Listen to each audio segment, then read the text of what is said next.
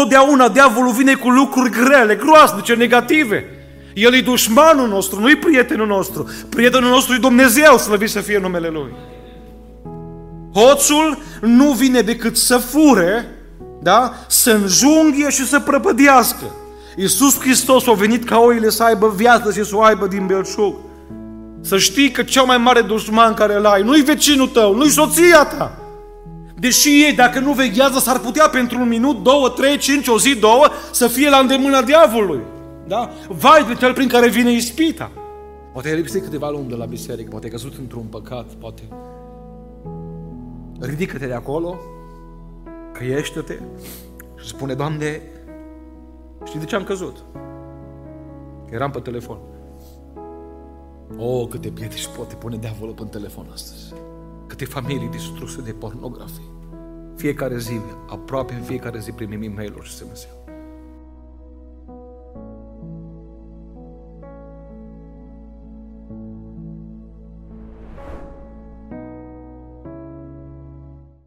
Vedeți dumneavoastră, noi avem acest obicei să facem anumite promisiuni, decizii, să nu uităm ce spune Biblia în Psalmul unu, tot ce începe duce la bun sfârșit.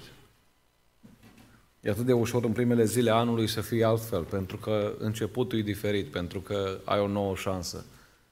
Să începi să citești Biblia, poate vrei să o citești regulat și să termini anul acesta Biblia. Dar nu uita și să nu uităm că nu e suficient să începem, trebuie să ducem la final. Și zic, Doamne, ajută-ne la asta. Textul care s-a citit, dragii mei, ne pune în față câțiva oameni care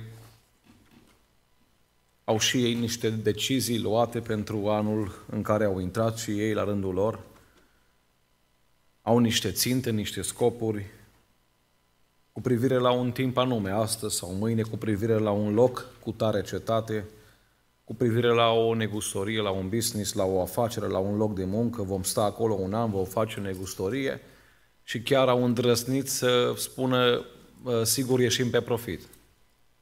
La profitul este diferența dintre încasări și cheltuieli. Și oamenii ăștia spun și vom câștiga.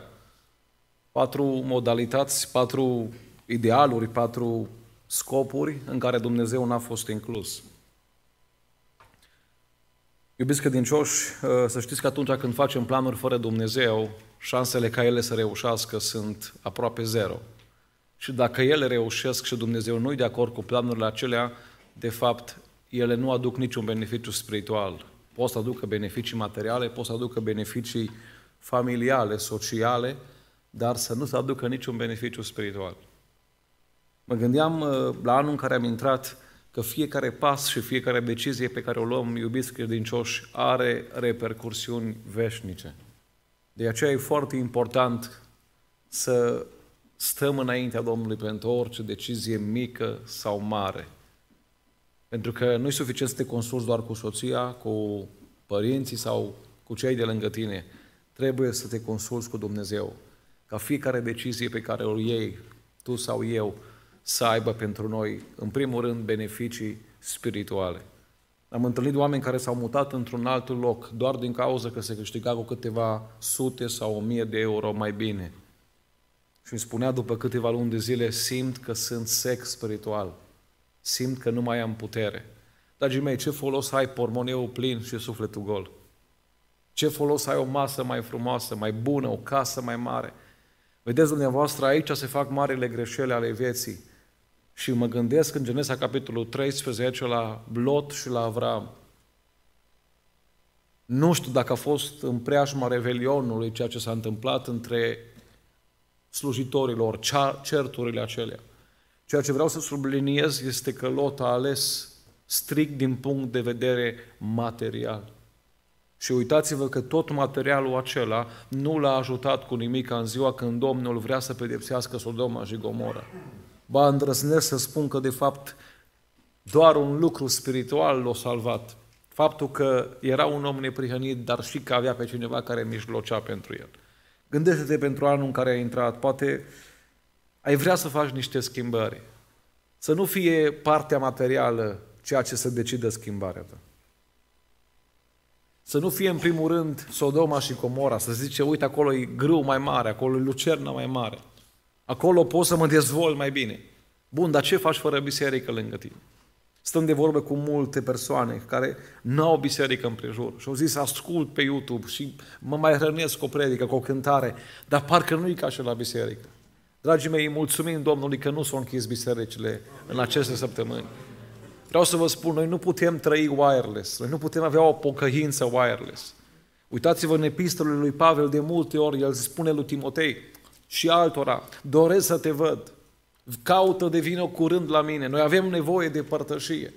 Noi putem câștiga cât vreți dumneavoastră pe lună, putem să avem condiții materiale, idealuri, planuri, poziții sociale, dar dacă viața noastră spirituală e ca și la spital, întins pe pat și în perfuzii, n-ai câștigat nimic.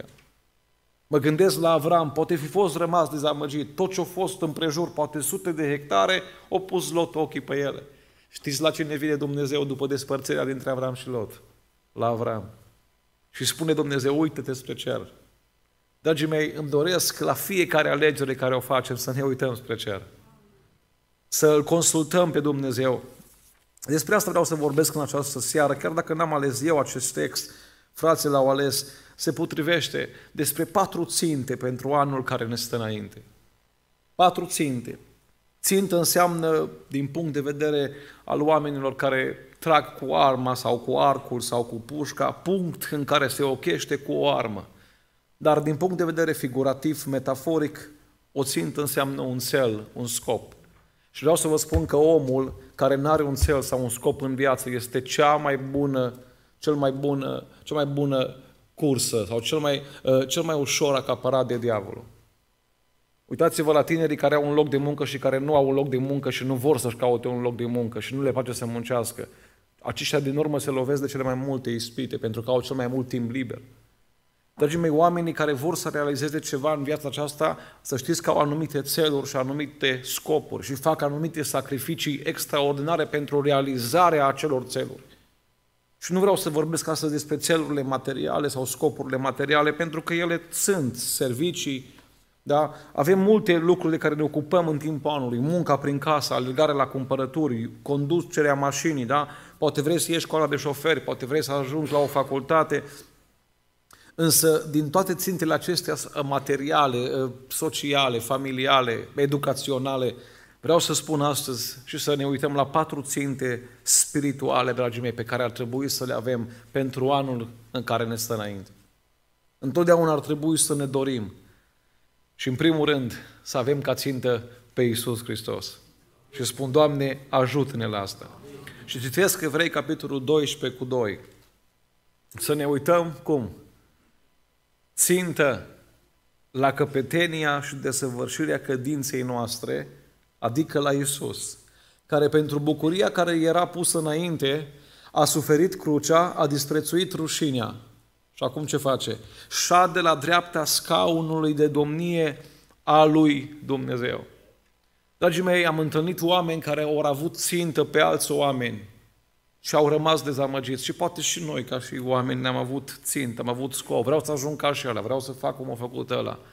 Vreau să vă spun că oamenii ne dezamăgesc pentru că oamenii au scăzăminte. Oamenii au slăbiciuni. Singurul care nu a dezamăgit pe nimeni este Iisus Hristos.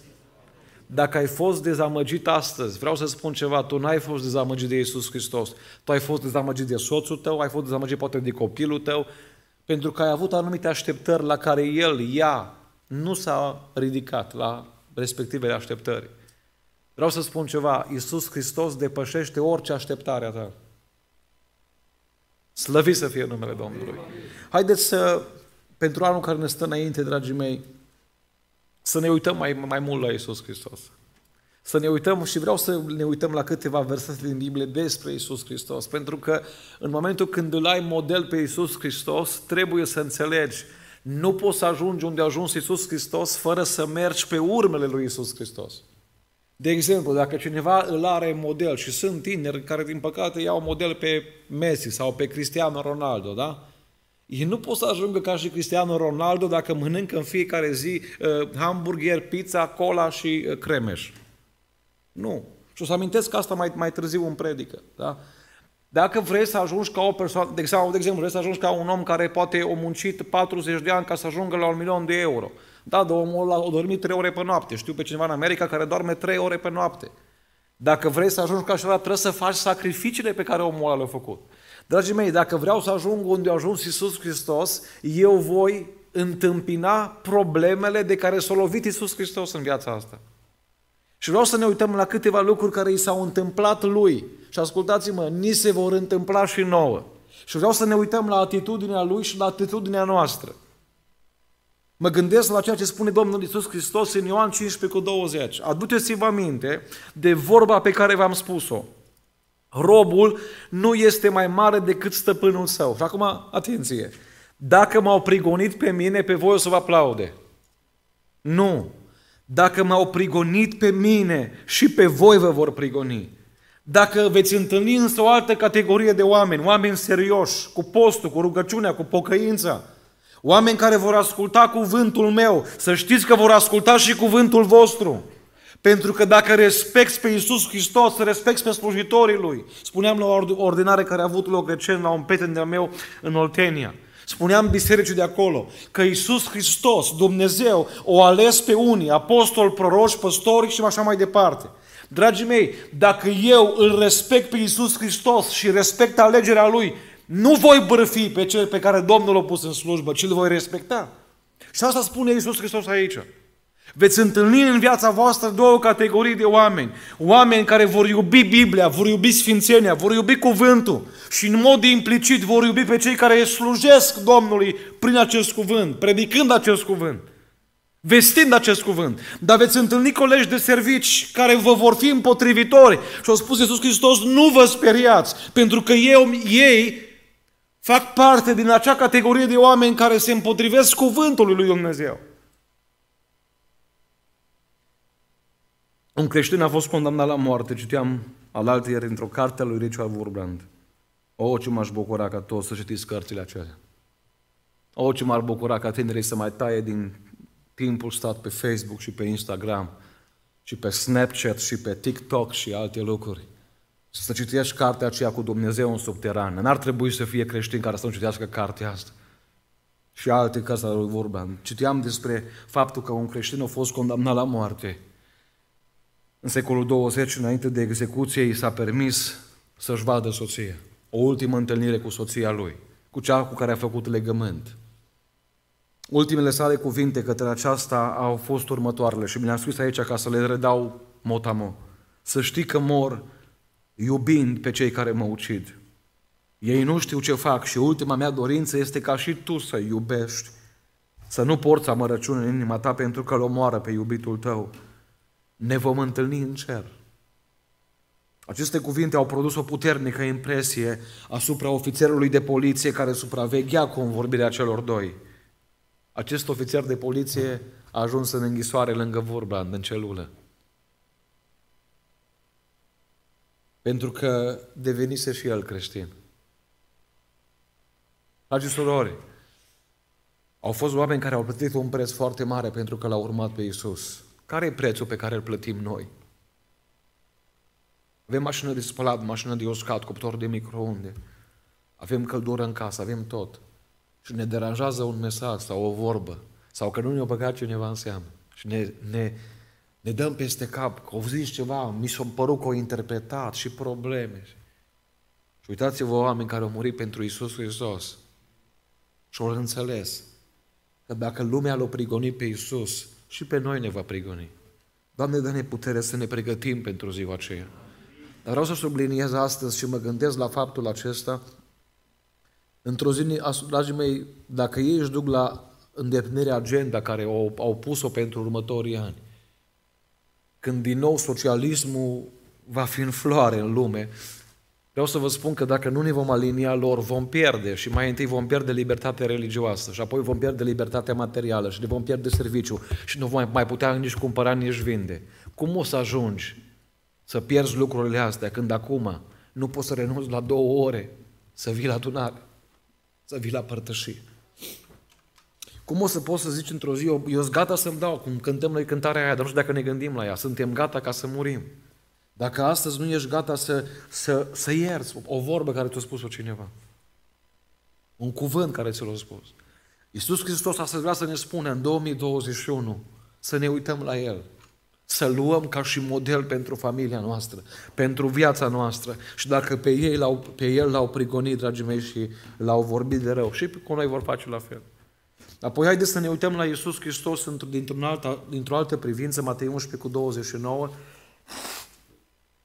Luați jugul meu asupra voastră și învățați de la mine, căci eu sunt blând și smerit cu inima și veți găsi o dignă pentru sufletele voastre.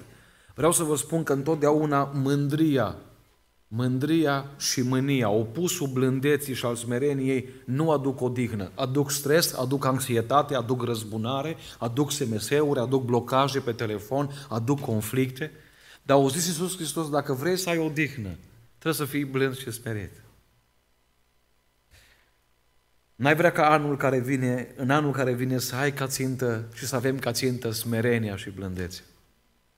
Spunea un frate păstor, l-am auzit personal, relatând într-o biserică lucrul acesta recent. La ei în biserică era o fată care cânta în cor și care nu vine îmbrăcată într-un mod foarte evlavios. Știți dumneavoastră cum vin unele persoane. Și se gândea cum să-i spun la fata asta, pentru că una e când îi spui la un om cu treizeci de ani de pocăință ceva, care îți mulțumește că le i-ai spus, și alta e când îi spui la, un, la o tânără, la un tânăr, nu ceva, și care de-abia așteaptă un motiv să nu mai vină la biserică, că m-a spus păstorul ceva. Și se gândea cum să fac, să-i spun, să-i atrag atenție. Și au mers la comitet, fratele păstor, au zis către comitet, uitați, asta e problema, voi o știți, că și voi ați văzut persoana respectivă și alții din sală mi-au spus, că e ușor să vii la păstor și să zici, du-te ce spune. Ai, pentru tine e ușor, dar pentru noi e greu. Că noi răspundem de sufletele astea. Și o zis fratele păstor, o zis către comitet, spuneți-mi o calitate la fata asta, ca să-i spun mai întâi calitate și apoi să-i spun problema care e. O stat acolo comitetul împreună și s-o gândit și au găsit cinci calități la fata asta. Cinci calități. Una din calități era faptul că venea cel mai des la repetiții. Era o fată foarte prezentă la repetiții, nu doar la cânta duminică. Fratele păstor o chemat-o apoi după câteva zile, deoparte, o zis să ia loc acolo și a început să-i zică prima calitate și fata s-a uitat speriată, mirată. A doua calitate. După ce a spus a treia calitate, s-a ridicat în picioare fata și a început să plângă. O zis, frate păstor, pentru asta m-ați chemat aici? O zis, nu vine să cred. Și a zis, păstorul, stai rost că mai trebuie să spun ceva. Mai am două calități. După ce i-au spus toate cele cinci calități, o zis fata, frate păstor, știu de ce m-ați chemat. Știu ținuta care o am. Și astăzi când m-ați chemat, eu acasă am spus așa și cu gândul ăsta am venit. De-abia aștept să mă facă păstorul praf și am plecat în lume. Asta mai așteptam, să mă faceți praf acum. O să știu ce vreau să-mi spuneți și știu de ce nu sunteți mulțumite de mine. Vreau să vă spun că astăzi vreau să mă schimb și să mă apropii de Dumnezeu mai mult și să ascult de Dumnezeu cu adevărat. Dragii mei, Domnul să ne dea blândețea și smerenia aceasta. Că nu e ușor să te smerești și să ridici un copil de acolo de unde e din praf. Dar omul ăla e omul pentru care a murit Hristos. Pentru tine e ușor să lovești și să fugi, să pleci. Da, dar pentru el, pentru el o stat Iisus Hristos pe cruce. unu Ioan doi cu șase. Cine zice că rămâne în Iisus Hristos trebuie să trăiască și el cum a trăit Iisus. Doamne, ajută-ne să facem la fel. Dragii mei, m-am, m-am decis în, în privința mea să citesc mai mult Evangheliile anul acesta. Să mă uit mai mult la viața Domnului Iisus Hristos, că asta e până la urmă idealul și țelul care ar trebui să-l avem. Să trăim și noi cum o trăit Iisus Hristos. A trăi cum o trăit Iisus nu înseamnă să-i mulțumești pe toți. Dacă reușești să-i mulțumești pe toți, înseamnă că nu trăiești cum o trăit Iisus. A trăi cum o trăit Iisus nu înseamnă să poți să, să le împlinești mofturile la toți. Nu. În unii vor găsi în tine pe cine de potignire. Au spus Iisus Hristos, ferice de cele care nu găsește nimeni pe cine de potignire. N-ai cum să-i mulțumești pe toți. Dar măcar să trăiești după placul Domnului. Și cei care sunt sinceri să fie și ei mânați de mărturia ta și să se uite spre Domnul. Doamne, ajută-ne la asta. Ne mai uităm la Domnul Iisus Hristos, la ceva. unu Petru doi cu douăzeci și trei. Când era batjocorit, ce făcea? Ce greu e lucrul ăsta. Nu răspundea cu batjocuri. Și când era chinuit, nu amenința, ci se supunea dreptului judecător. Dragii mei, poate că anul care vine vom învăța reacția Domnului Iisus Hristos la batjocuri. Poate vom învăța valoarea tăcerii în anul care vine. Spunea Josh Billings, tăcerea este unul din argumentele cele mai greu de combătut. E greu să-l contrazici pe un om care tace, nu? E greu ca soț sau soție într-o familie să te cerți cu un soț sau o soție care nu răspunde cu mânie la acuzările tale. Și taci. Mă gândeam la pește zilele acestea. Peștele este prins când își deschide gura, nu? Atunci e prins peștele. Dragii mei, să știți că în Proverbe douăzeci și unu cu douăzeci și trei este un mare adevăr. De multe ori dăm vina pe diavolul pentru ceea ce ni se întâmplă. Uitați, diavolul ne poate ispiti să ne deschidem gura, dar nu ne poate deschide gura. Noi, cu voința noastră, ne deschidem gura. Cine, spă, cine își păzește gura și limba, își scutește sufletul de multe necazuri. Haideți astăzi, la început de an, să ne uităm în spatele nostru, în viața noastră. Nu e așa că unele necazuri ni le-am făcut cu mâna noastră? Acolo la o masă unde ai fost, acolo cu cineva, ai vorbit un cuvânt care apoi s-a auzit și nu trebuia să-l vorbești. Și s-a auzit. Și ai distrus o prietenie și poate ai distrus o familie, poate ai rănit un suflet. Doamne, dă-ne putere să învățăm de la Tine lecția tăcerii. Nu răspundea cu batjocuri, nu amenința. Luca cinci cu șaisprezece, mai învățăm de la Domnul Iisus ceva, lecția rugăciunii, iar El se ducea în locuri pustii și se ruga. Poate că în anul care am intrat, dragii mei, poate va trebui să fim mai mult singuri, dar nu singuri ca să stăm pe telefon. Că și la copiii noștri le place să se bage într-o cameră să stea singuri. Și când e liniște în casă, să știți că noi ne speriem. Că știm că... Acum, știți cum e? Până acum făceau... făceau pro... când, era... când făceau copiii prostii, era gălăgie. Acum fac prostii și liniște. Știți? Nu, eu nu mă refer la singurătatea aia, mă refer la singurătatea aceea de a sta cu Domnul în rugăciune. Spunea Samuel Chadwick, un om mare al lui Dumnezeu, o preocupare a diavolului este să împiedice creștinii de a se ruga. Diavolul nu se teme deloc de studii fără rugăciune, de slujire fără rugăciune și de religie fără rugăciune. El râde de truda noastră, batjocorește înțelepciunea noastră, dar tremură când ne rugăm. Doamne, pune noi un dor după rugăciune.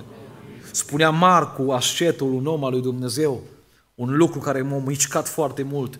Tot ce am săvârșit fără rugăciune ne este pe urmă vătămător și fără preț. Exact ce spunea Iacov aici. Toate planurile care ni le facem fără Dumnezeu se întorc mai apoi împotriva noastră. Doamne, vrem să ne uităm la Tine și să învățăm de la Tine lecția rugăciunii. Dragii mei, Iisus Hristos a petrecut timp în rugăciune, a avut ceasuri de rugăciune, a avut momente de părtășie cu Tatăl. Să știți că o familie va funcționa normal dacă cei doi parteneri își fac timp să vorbească unul cu alții, unul cu altul. Comunicarea este lucrul principal pe lângă pocăință și hărnicie într-o familie creștină. La fel, în slujirea noastră, în relația noastră cu Dumnezeu, rugăciunea trebuie să fie lucrul principal. Mai învățăm ceva de la Domnul Iisus Hristos și apoi merg mai departe la punctul doi. Luca zece cu douăzeci și unu, în ceasul acela Iisus s-a bucurat în Duhul Sfânt și a zis câteva cuvinte. Dragii mei, în anul care vine, haideți să căutăm mai mult bucuria nu a lucrurilor trecătoare, ci bucuria Duhului Sfânt. E foarte important lucrul ăsta. Te uiți la copii, dacă le faci un cadou sau le cumperi ceva, atâta se bucură. Și te uiți la un creștin, vine la biserică și nu are bucuria care ar trebui să o aibă. Zice că se roagă, că Duhul Sfânt e cu el. Dragii mei, când Duhul Sfânt e cu noi, se vede dragostea, pacea și bucuria. Am înțeles un aspect în ultimul timp. Nu pot să trec prin necazurile vieții dacă n-am bucuria Duhului Sfânt. Pentru că sunt valuri care vin la fiecare pas, sunt probleme, sunt, sunt momente când poate treci prin pierdere. Îmi scria cineva recent, frate Cristi, în ultima lună, și eu și părinții mei am pierdut locul de muncă. Trei persoane într-o familie care își pierd locul de muncă într-o lună. Spuneți-mi mie, Ce poți să-i spui la omul acesta, la persoana respectivă? Și mă gândeam la Habacuc, dragii mei, că bucuria adevărată a omului lui Dumnezeu nu ține de ceea ce am, ci ține de ceea ce sunt. O zis Habacuc, nu mai am nimic în graj, nu mai am nimic pe câmp. E adevărat, e ușor să vorbești că noi acum avem loc de muncă și avem de toate acasă. Dar să nu uităm, dragii mei, că ceea ce avem mai important și ceea ce suntem este mai important decât ceea ce avem. Noi suntem copiii Domnului. Avem numele scris în cartea vieții și nimeni și nimic n-ar trebui să-ți poată lua bucuria asta. Vreau în două mii douăzeci și unu să mă uit, uit mai mult la Iisus Hristos. Dragii mei, când te uiți la cineva ani de zile, când urmărești pe cineva ani de zile, caracterul acelei persoane ia chip în tine. Și asta spunea Pavel Galatenilor, simt durerile nașterii în mine.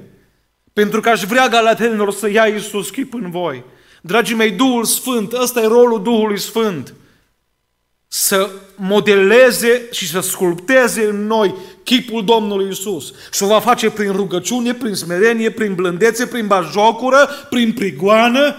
Dar în final, când vom ajunge pe străzile de aur ale cerului, vom semăna cu Iisus Hristos. Doamne, ajută-ne la asta! Doi, o a doua țintă, dragii mei, care ar trebui să o avem pentru două mii douăzeci și unu, este educația copiilor noștri. Educația copiilor noștri. Și în Psalmul o sută douăzeci și șapte, copiii sunt asemănați cu săgeți. Ca săgețile în mâna unui războinic, așa sunt fii făcuți la tinerețe. Și prima parte, pentru un arcaș, este confecționarea săgeților. Dar îți face rost de săgeți. Și a primi copiii de la Domnul prin naștere este primul lucru. N-ai cum să modelezi un copil pe care nu l-ai primit, da? Și s-o predicat de multe ori la noi în biserică lucrul acesta și mă bucur că cea mai mare parte din familii credem că acceptă copiii ca o binecuvântare de la Domnul. Domnul să-i binecuvinteze. Dar, dragii mei, nu-i suficient, pentru că arcașul, în momentul când are săgețile la el în tolbă, are un scop extraordinar. Să modeleze acele săgeți, da? Să fie bine șlefuite, să fie făcut vârful foarte bine ca să poată străpunge ținta și apoi să aleagă pentru ele o țintă. Pentru că dacă și-o cumpăra săgeți, și stăteam de vorba azi cu un băiat care odată bani serioși pe arc, pe o cutie, pe săgeți și era preocupat de, de săgețele acestea. El nu o să le ia și chiar l-am întrebat câte săgeți mai ai acasă. Și îmi spunea câtă grijă are de fiecare săgeată. Nu le ia și le aruncă în pădure. Chiar îmi spunea, nu trag cu ele prin buruieni. Pentru că, o zis, așa viteză are arcul care l-am cumpărat, un arc profesionist, încât nici nu vezi săgeata când pleacă din arc. Și nu vreau să o pierd în buruieni. Și m-au străpuns, dragii mei, vorba lui. Pentru că asta îmi doresc și eu, să nu-mi pierd copiii printre buruienile acestei lumi. Vreau săgețile pe care Dumnezeu mi le-a dat să le pregătesc pentru o țintă frumoasă. Și vreau să vă spun, dragii mei, că cea mai mare bătălie pe care diavolul o va da în două mii douăzeci și unu va fi pentru familia ta și pentru familia mea. Și spune Biblia în Ioan zece cu zece, hoțul, și dacă vreți să vă gândiți la diavolul, să nu credeți că diavolul aduce ceva pozitiv vreodată. Nu! Totdeauna diavolul vine cu lucruri grele, groaznice, negative. El e dușmanul nostru, nu e prietenul nostru. Prietenul nostru e Dumnezeu, slăvit să fie numele Lui. Hoțul nu vine decât să fure, da? Să înjunghie și să prăpădească. Iisus Hristos a venit ca oile să aibă viață și să o aibă din belșug. Să știi că cel mai mare dușman care îl ai nu-i vecinul tău, nu-i soția ta. Deși ei, dacă nu veghează, s-ar putea pentru un minut, două, trei, cinci, o zi, două, să fie la îndemâna diavolului. Da? Vai de cel prin care vine ispita. Dar cel mai mare dușman, dragii mei, pe care îl avem e diavolul. Și dacă diavolul ar, ar putea, ar face din copiii noștri săgeți care să lovească în oamenii cu inima curată. Citesc Psalmul unsprezece cu doi. Căci iată că cei răi încordează arcul, își potrivesc săgeata pe coardă. Pentru ce? Ca să tragă pe ascuns asupra celor cu inima curată. Dragii mei, și cei răi fac ceva cu săgețile lor. Și uitați-vă, un om care e la îndemâna diavolului, ucide, lovește, face scandal, face prăpăd, dezbină. Dar eu am altă chemare. Săgețile mele, copiii mei, familia mea are un alt cel. Și în Proverbe douăzeci și doi cu douăzeci și șase, douăzeci și doi cu șase, Biblia spune, Dacă vreți să-ți pregătești săgeata într-un mod deosebit, învață pe copil calea pe care trebuie să o urmeze și când va îmbătrâni, nu se va abate de la ea. Faceți urori. Vreau să subliniez un aspect foarte important. Nu avem nimic mai depres pe acest pământ decât copiii noștri. Pentru că nu avem cu nimic mai depres decât copiii noștri, diavolul la lucrurile de preț lovește. Diavolul nu va căuta să spargă o bancă care a dat faliment. Diavolul nu va căuta să spargă o casă care e o cocioabă. Diavolul va căuta ceva de preț. Pentru aia Biblia spune, păstrează ce ai ca nimeni să nu-ți dea cu nună. Vreau să subliniez ceva foarte important aici. Și asta e lupta care o ducem noi ca și părinți. După ce săgeata pleacă din arc, nu mai poți să-i schimbi ținta.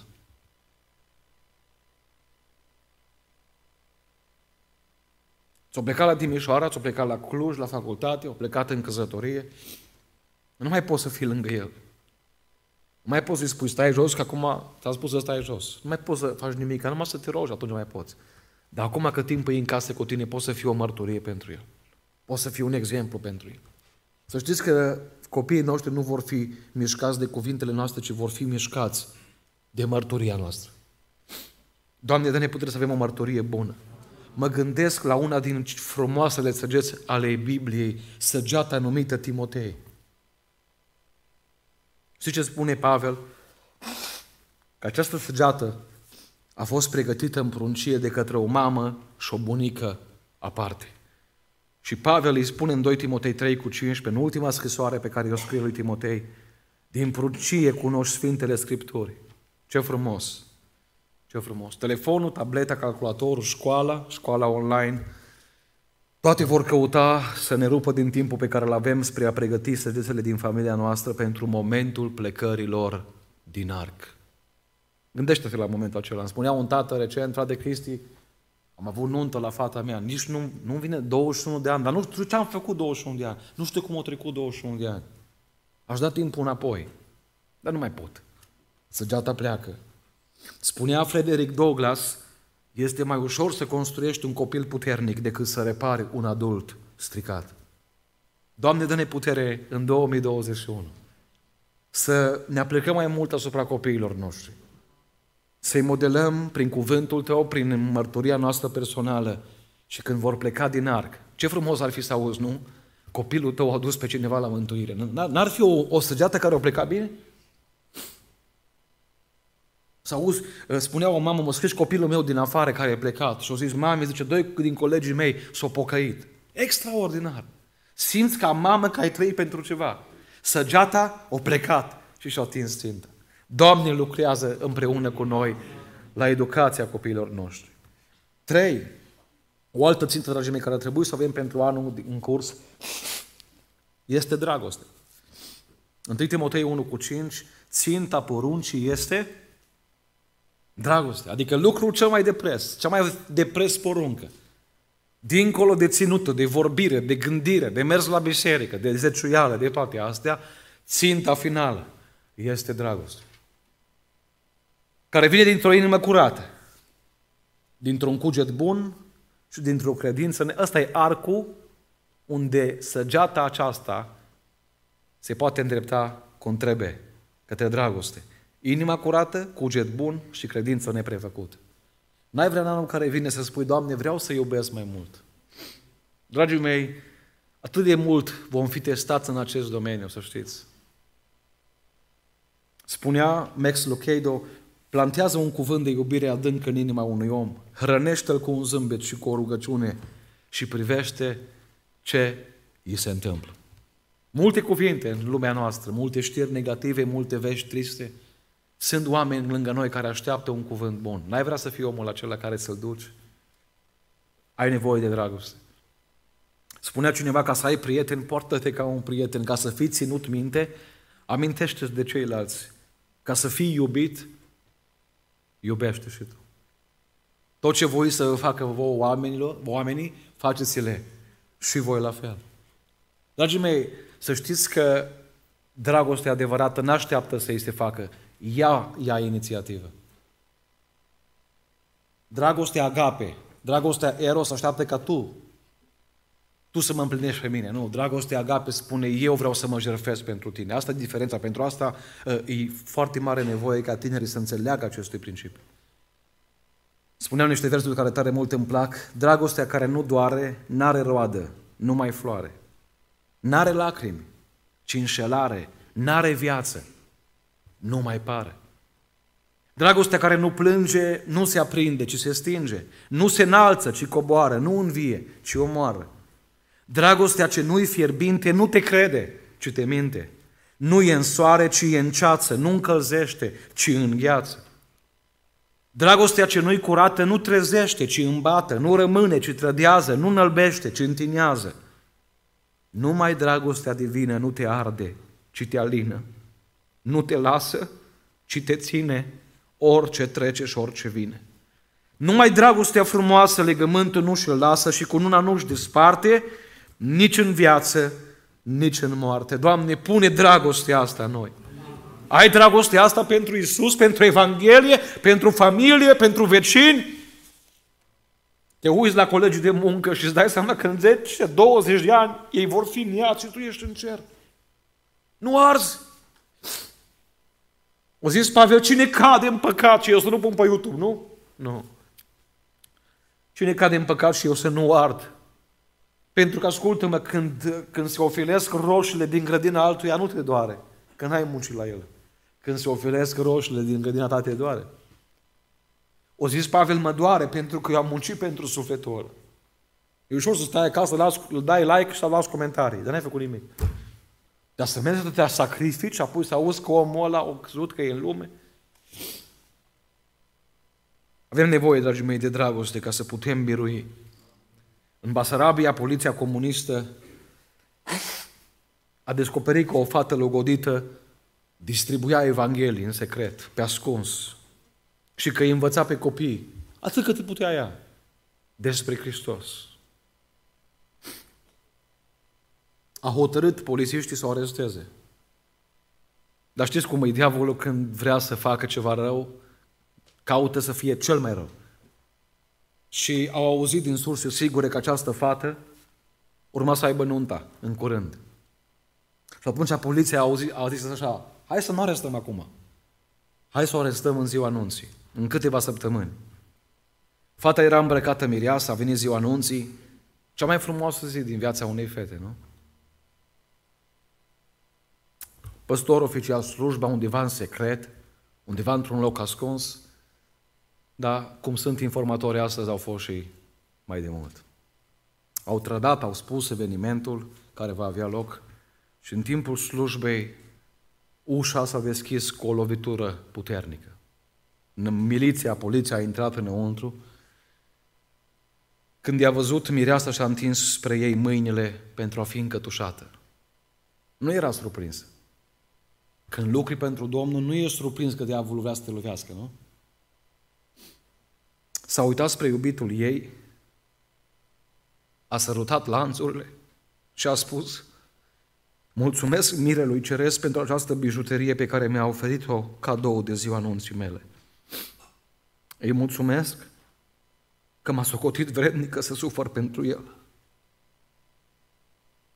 A fost tărât afară, în timp ce mirele și nuntașii creștini plângeau, știau ce se întâmplă cu fetele tinere în mâinile pasnicilor comuniști.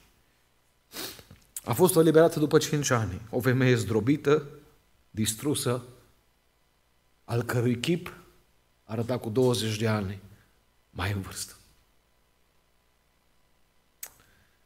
Vrem să stăm lângă oamenii ăștia în cer, așa-i? Vrem să stăm lângă oamenii Bibliei în cer. Evrei unsprezece. Isaia tăiat în două cu ferestrău și oameni care n-au putut fi opriți din dragostea pentru Hristos și pentru sfințenie și pentru mântuirea de nimic. Doamne, pune noi dragostea asta. Că până la urmă nu va conta cât ai predicat, cât ai cântat, cât ai dat bani la colectă, și va conta întâi Corinteni treisprezece. Dragoste. Cea mai mare dintre ele este dragoste. Așa de ușor să iubești când ești iubit, atât de greu să iubești în ciuda lucrurilor care se întâmplă. Și în ultimul rând, dragii mei, și cu asta vreau să închei, mai avem o țintă pentru anul care ne stă înainte. Filipeni trei cu paisprezece. O zis Pavel, alerg spre spre țintă. Dar ce ai acolo? Pentru premiul chemării celești a lui Dumnezeu în Hristos Iisus. Iubite biserică, să nu uităm și sunt responsabil înainte Domnului să vă spun lucruri și să ne amintim lucrul ăsta. Noi suntem într-o alergare. Dacă reușește diavolul să spună piedică, e tare bucuros. Poate ai lipsit câteva luni de la biserică, poate ai căzut într-un păcat, poate... Ridică-te de acolo, căiește-te și spune, Doamne, știi de ce am căzut? Că eram pe telefon. O, câte piedici poate pune diavolul pe telefon astăzi. Câte familii distruse de pornografie. Fiecare zi, aproape în fiecare zi primim e-mail-uri și S M S-uri. Pentru că dacă nu te uiți la țintă, nu te uiți la chemare, nu te uiți la premiu, ci te uiți la alte lucruri. Luca șaptesprezece cu treizeci și doi spune Iisus Hristos, aduceți-vă aminte de nevasta lui Lot. Dragii mei, diavolul, să știți că în momentul când noi facem botezul, nu pleacă să zică, nu mai, gata, l-am pierdut pe ăsta, nu. Dimpotrivă, concentrează mai mult efortul asupra acelui om. Pentru că nu e suficient să ieși din Sodoma și Gomora. Nu e suficient să ieși din Egipt. Tu trebuie să ajungi în Canaan. Și spun, Doamne, ajută-ne să ajungem acolo. Numere unsprezece cu cinci. Uitați-vă, evreii n-aveau țintă Canaan. Aveau țintă castraveții, pepenii, prajii, ceapa, usturoiul, mâncarea. Și ne avertizează Biblia. Și uitați-vă la sărbători, dragii mei. Cred că e un păcat colosal. Câtă pradă se face. Spuneam soției, sărbătorile acestea să fie cât mai simple. Și vrem în anii care vin să fie cât mai simple. O mâncare cât mai simplă. Pentru că împărăția lui Dumnezeu, dragii mei, nu stă în mâncare și în băutură, ci în bucurie, în Duhul Sfânt, în neprihănire.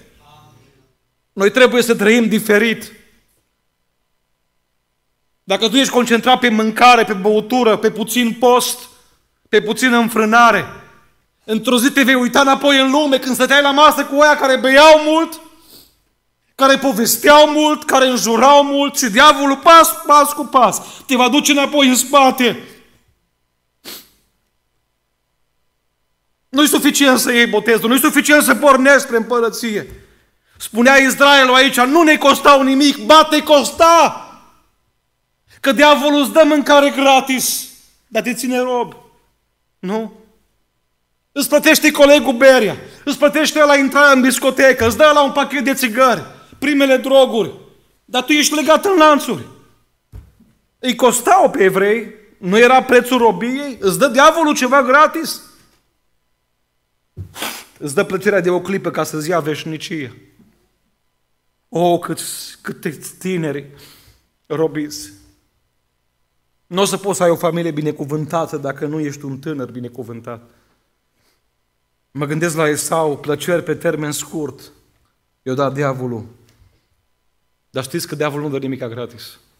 I-a luat binecuvântări pe termen lung. Merge Esau la Iacov, tată, nu mai e o altă binecuvântare, nu mai am.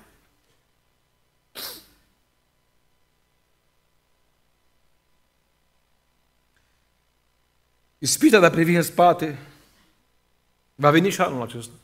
La păcatele vechi, la viața veche, la ce puteam să am în lume, ce bani puteam să învăr dacă mințeam și eu cu măsăia care sunt în lume, dacă făceam și eu învârterile lor, va veni ispita asta la nivelul minții. Niciodată nu poți să mergi înainte dacă gândurile, viziunea și privirea ta sunt în spate. Și ne dă Pavel aici și aici am vrut să ajung un exemplu, întâi Corinteni nouă cu douăzeci și patru. Nu știți? N-ați auzit că cei ce aleargă în locul de alergare, fotbal, atletism, jogging, ce vreți voi, aleargă, dar numai unul capătă premiu. Și au zis, Pavel, învățați de la oamenii ăștia. că se supun, întâi Corinteni nouă cu douăzeci și cinci, toți cei ce se luptă la jocurile de obște se supun la tot felul de înfrânări.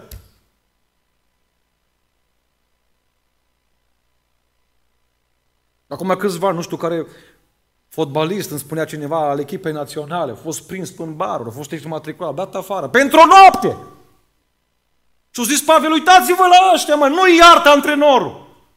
Nu zice, mâine merg la, la, la bere, la, la, la păcat și acum vii și joci. Nu că tu nu ești capabil să joci. Și optzeci de mii de oameni vor rămâne dezamăgiți că tu n-ai făcut performanță din cauza că nu te-ai putut înfrâna de nu știu ce. Mănâncă cu porția și cântăresc hrana. Fac sală în fiecare zi. Pentru ce? Pentru o cupă.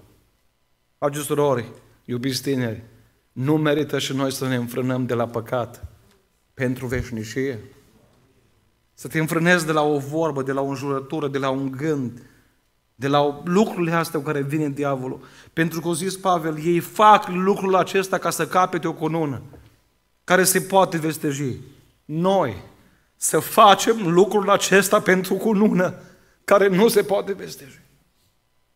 V-ați chemat un frate să demoleze o casă undeva, îmi spunea cineva, și omul acela, nu mai știu dacă a fost boxer, dar a fost ceva om care... În România a fost un om destul de bine cunoscut și avea zeci de medalii. Dar a murit. A murit și a zis, când am mers să dărâm casă, toate erau acolo aruncate, nu o să mai uita nimeni la el. Le-am luat cu buldozerul, zice, la gunoi. Zeci de ani am muncit pentru medaliile alea. Și au ajuns în praf. Dragii mei, am o veste bună. Cu luna pe care Domnul ne-o dă, nu o să fie în praf, nu o să ajungă în pulbere. Cununa e veșnică. Dar condiția din Apocalipsa se repete de cel puțin trei ori. Celui ce va birui. Am acest îndemn din partea Domnului pentru tine astăzi și pentru mine, că și eu sunt pândit de același ispite. Ia cu maximă seriozitate alergarea pentru premiul ceresc. Pentru anul care stă înainte. Fă-ți o țintă din ea. Orice păcat care te poate opri, înlătură-l. Nu-ți lăsa, nu lăsa păcatul să-ți fure premiul. Trăiește o viață de biruință. Doamne, ajută-ne la asta. Cuvântul grecesc, dragii mei, pentru păcat, asta înseamnă a greși țintă. A rata țintă. Cuvântul grecesc pentru păcat înseamnă a rata țintă. Pentru aia, oamenii păcătoși n-au țintele care vi le-am spus. Însă noi suntem chemați să-L avem ca țintă pe Iisus Hristos. Doamne, ajută-ne la asta. Noi suntem chemați, dragii mei, în anul care vine să facem din copiile noștri, din copiii noștri, săgeți, care să aibă o țintă frumoasă în viața asta. Noi suntem chemați pentru anul care vine și în care am intrat să avem ca țintă dragostea și să avem ca țintă premiul ceresc. Și în mod automat, dacă cauți lucrurile acestea, nu o să mai cauți păcatul. Și dacă vreun păcat sau o vorbă sau un gând te-au ispitit și ai căzut, te vei ridica imediat și vei spune, Doamne, ce am făcut? Nu vreau să pierd. Dragii mei, înaintașii noștri au plătit preț mare, mare, pentru ca să ajungă la țintă. Care e prețul pe care îl plătești tu pentru Iisus în viața aceasta? Poate te-ai trecut, Domnul, prin boală. Poate prin boala aceea simți mai multe lacrimi pe față și mângâierea Domnului mai aproape. Să nu uiți ce spune apostolul, că în împărăția Domnului intrăm prin multe necazuri. Poate o problemă în familie, poate o problemă la servici, poate îți pierzi locul de muncă sau te-ai pierdut, poate o problemă financiară, materială. Dragii mei, pentru țintele care ne stau înainte, merită să trecem prin orice, dar să ajungem acolo. O zis Pavel, uit ce este în urma mea și mă vând cu putere înainte. Spunea, traia, spunea fratele Cristian Vasile Rosche, într-o cântare frumoasă, aș vrea, Iisus e scump, să fiu ca tine. Era fratele Vasile Rosche în trei zile de post, era tânăr, un om plin de energie. Așa a fost toată viața, acum e la bătrânețe. Un om deosebit. Trebuia să stea în fața autorităților după trei zile de post, trebuia să fie intervievat. Erau pe urmele lui că autoritățile cu ăștia aveau treabă. O zis, iau trei zile de post. Și în alea trei zile de post o primi cântarea asta. Doamne, când va trebui să răspund, aș vrea să răspund cum răspunzi Tu. Dacă va trebui să tac, aș vrea să tac cum ai tăcut Tu. Dar aș vrea să, aș vrea să am caracterul Tău în pribegia mea pe acest pământ de atâtea ori când grea ispită vine, s-o biruiesc. Nu o să poți să ai biruință fără cuvântul ăsta. Haideți, dragii mei, să ne ridicăm în picioare, să mulțumim Domnului pentru încă o seară de binecuvântare. Suntem bucuroși că în prima zi din an am fost în casa Domnului. Să ne dea Domnul putere ca tot anul acesta să fim în casa Lui. Dar nu numai să fim noi la biserică, să fie biserică și în casa noastră. Și dacă va fi să vine Domnul anul acesta, dragii mei, nici o unghie, o spus fratele Filimon când a pus titlul la cartea lui de poezii, nici o unghie în Egipt, nici o unghie să nu rămână. Singurul lucru care vom pleca din viața asta sunt faptele noastre și copiii noștri. Haideți să ne concentrăm asupra acestor lucruri. Să putem iubi mai mult, să putem să avem un caracter cristic și să dea Dumnezeu că anul acesta, la finalul anului, când va număra Domnul ce am făcut, va face calcule, să ne găsească mai grei, mai aproape de El. Amin.